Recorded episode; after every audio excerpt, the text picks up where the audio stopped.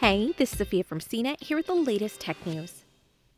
Amazon abandoned its plans to build a 25,000 worker campus in Queens, New York last February, but it hasn't given up on the Big Apple. On Tuesday, the e commerce company announced another round of hiring across six of its tech hubs in the United States, with the majority, 2,000 jobs, coming to New York City.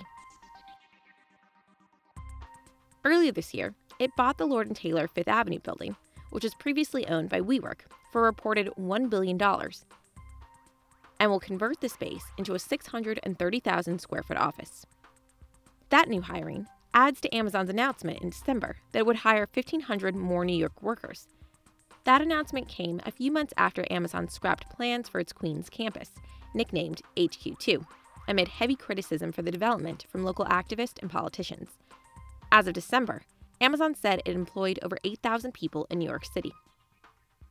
Amazon's hiring plans in Manhattan add to a big uptick in West Coast tech giants hiring thousands more workers in New York, with Google in 2018 spending $2.4 billion to buy up Chelsea Market, and Facebook this month agreeing to lease all the office space at the James A. Farley building by Penn Station.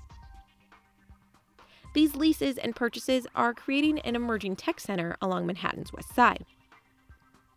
Along with the New York hiring, Amazon plans to add 600 tech and corporate jobs in Dallas, 100 jobs in Detroit and Denver, 500 jobs to Phoenix, and 200 jobs in San Diego.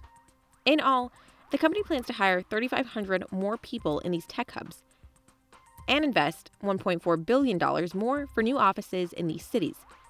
The new hires will support a variety of Amazon businesses, including its grocery, fashion cloud computing, and hardware divisions.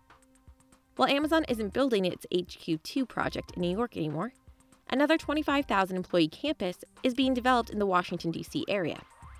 It's also working to expand substantially in Bellevue, Washington, near its Seattle headquarters. For more of the latest tech news, visit cnet.com.